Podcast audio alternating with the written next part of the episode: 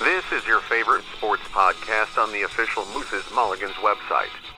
Tagovailoa trying to make up for it. Fires to the end zone. Touchdown! Alabama wins!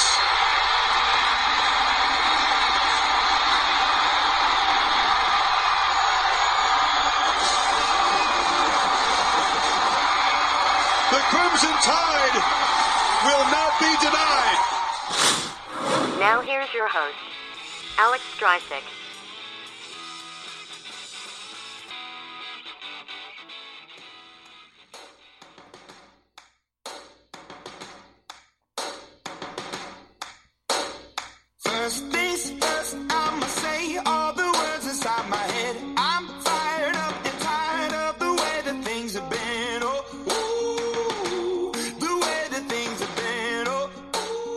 Welcome back to Moose's Mulligans for your episode 35 here. I'm your host, Alex Stryzak. You're welcome. Make sure to follow the show at facebook.com slash Moose's Mulligans, twitter.com slash Moose's Mulligans, and our official website's moosesmulligans.weebly.com. Okay then, so we'll keep in touch. Get all the latest news on the show. Now, uh, at the beginning there, we played a sound clip from the unbelievable game between Alabama and Georgia, in case you missed it, for the College Football National Championship. I know. It was just a great back and forth game.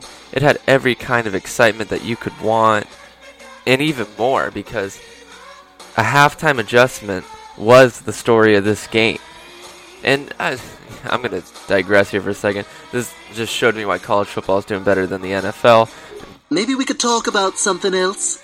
The whole point I wanted to make today on this show about it was that what we finally got to see was how important coaching really is in sports. The most interesting thing about this game that most people thought, I know I thought, was that, you know, Nick Saban made a call at halftime to switch away from his star quarterback, Jalen Hurts, for a quarterback whose name I definitely cannot pronounce. To a to exactly.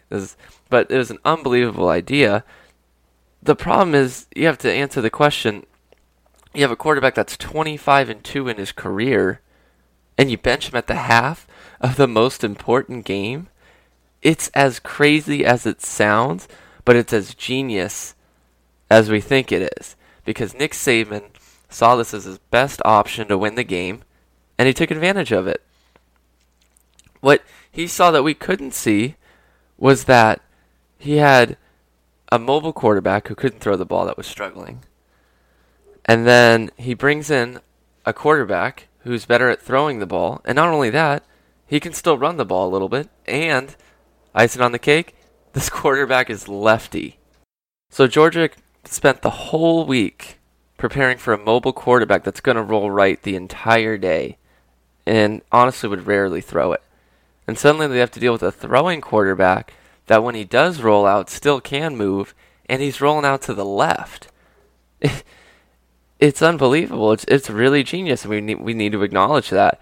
And he took a huge risk because he would have had a lot of questions to answer if things went completely sideways, but I think Nick Saban proved he's probably the best coach ever in college football, and that's a lot to say because in college football, you have to not only coach uh, with a system that college students can understand that are still very young and learning, you also have to be able to prepare for teams across the entire country, and you have to recruit against those teams against the en- uh, entire country. I, I I just think with recruiting, it makes it more obvious that a head coach has such an impact on a team and a program, especially in college football. And Nick Saban has five titles in nine years and six total. I mean, that shows you are the best. You are the best at that, whatever sport it is. If you have five and nine titles, that's unbelievable. But how far does management really go in sports and in other sports as well? Uh, we're going to try to answer that question after a quick break right here on Moose's Mulligan.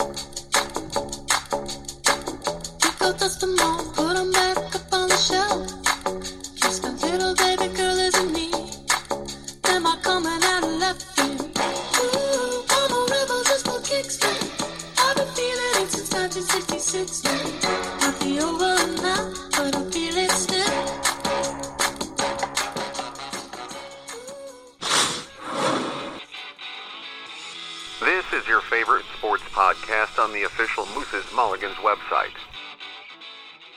I want you to kill every golfer on the course. Check me if I'm wrong, Sandy, but if I kill all the golfers, they're gonna lock me up and throw away the key. Golfers! You great kid, not golfers! The little brown furry rodents! We can do that. Now here's your host, Alex Streisick.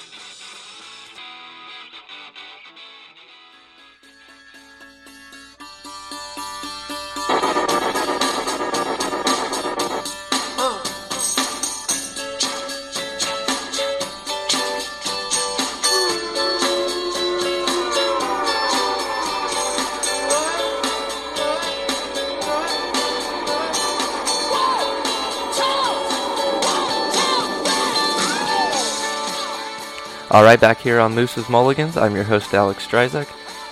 Here with episode 35. But before we continue, make sure to check us out at facebook.com slash Moose's Mulligans, twitter.com slash Moose's Mulligans, and moosesmulligans.weebly.com. That's W-E-E-B-L-Y dot com.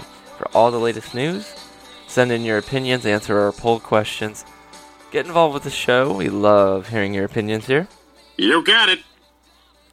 So, we're spending episode 35 here talking about how important head coaching really is. I think Nick Saban really showed that. Now, coaches for different sports have different roles, and we know the obvious things with coaches and managers, you know, what they have to do on the field or on the court or on the pitch. Hockey, you have line changes. Football, you have defensive, offensive schemes and play calling. Basketball, you have personnel and schemes and play calling. Baseball, you're managing a bullpen. You're setting a lineup. Uh, pinch hitters, pinch runners, and actually, there's a lot of analytics now, even in the dugout, which is the, the what I'm leaning to. There, there's a lot of new coaching, especially these days. It goes way farther than we ever thought it would. There's analytics, which we see in the front office of baseball a lot. We see it on football. They have their little tablets on the side, and uh, I, I'm starting to see it in basketball a lot more too. Actually, with certain uh, tendencies players will have, you can see how many times he's driven right versus left. It, it's pretty crazy. Now, you also factor in how important the minor league systems and player development are coming now. It's more important than ever. You know, G League and honestly, college football is like the minor leagues of the NFL, and it's very important right now. But what we don't really look at, that I think is super important, for coaches, the first thing is practice. The, things that aren't televised or analyzed. These are these are where it's make or break for these coaches because they have to install a program and they need to find a way to get all their players to succeed in this program. You know, John Wooden had them tie their shoes the first practice. You know, and what it really ties into the first topic I want to bring up here really ties into the second topic more in that it's doing the little things right. We always hear that with coaching, but it really does come down to that. Uh, John Wooden said, you know, it is the little details that are vital. Little things make big things happen. Now that's that's a good thing to go off of for a team. It's it's the Bill Belichick always always says, do your job.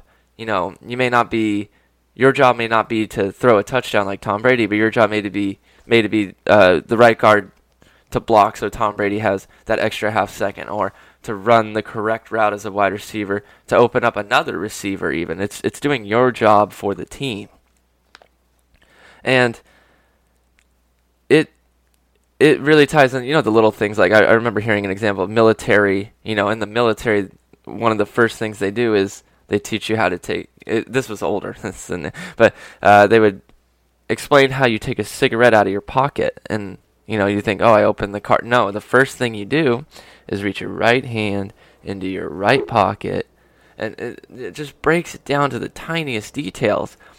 And i've heard coaches using this strategy almost to erase if they didn't kind of like or they don't that honestly they, they don't really care what their player's background was in college what he learned. They want them to know exactly what to do for their system they teach them the most simple little things step by step to almost it almost is I call it like a brain scrubber. It kind of resets them so that they know what little things to base themselves off of for their program. Now, the third thing I think that head coaching kind of gets underrated on is keeping the locker room together. And this this is a few different ways. Another John Wooden quote was, uh, "A coach is someone who can give connection. Oh, correct. a coach is someone who can give correction without causing resentment." Now, we can see this as a coach is telling a player how to fix something he's working on, and the player doesn't get mad or self-conscious that he thinks the coach thinks he sucks or that he can't do it. He the player understands that this is a learning time that can help the team. I also think uh, we can look at it as, especially in baseball, these teams live together for such a long time. It's such a long season that you have to keep everybody happy at some point, and that's really difficult to do especially with playing time issues, usage in games, and that's that's where the program, the consistency really comes in and makes such a big difference. Because players that know that they're working together for a bigger end goal usually play better together. Now, the more complex that we look at coaching, the more we start to see the real things that separate a good head coach from a legendary head coach from a bad head coach. So, I think a great example of this that gets slept on is Kyle Shanahan. Uh, when he was with the Falcons and Matt Ryan, they made a Super Bowl run. Matt Ryan was an MVP. And then watching Steve Sarkisian yesterday in Atlanta offense putting up, I think, 10 points, and it didn't look that crisp. They looked kind of just awkward. Kaboom! And you watch Kyle Shanahan, he goes over to the 49ers. He gets a quarterback in Jimmy Garoppolo, who's I, I I mean he's a little different. No quarterback's the exact same, but he can do things like Matt Ryan. And look at how great they're doing now. They've got a future. It's awesome. And he is building around his system. And you know, the the real guy that builds around his system is Bill Belichick. He builds depth. That's what you really need in this sport, especially football. He he feels like any player can step in and help. Like you forget they lost Julian Edelman for the year. You know, they had Jamie Collins at one point as a star linebacker, and it's just they are so good at working on the little things and so good at knowing what their job is for the team that if someone gets hurt, the next guy can step in and know what his job and his role is going to be to be successful. I think Joe Maddon and I think Terry Francona does a, do a good job of, you know, they create their lineups and use them to their full potential too. But, you know, what's what's the, you know, with Gruden getting 10 years, I, to me he seems more like uh, I don't know how his system's going to work in Oakland. He seems more like an investor in a Las Vegas team to me at this point, but we'll see if he proves me wrong. What's what's the point I'm trying to get at here? These coaches build depth in a consistent system. That's the big word, the consistent system. If anyone gets hurt, the next man can step up and get the job done.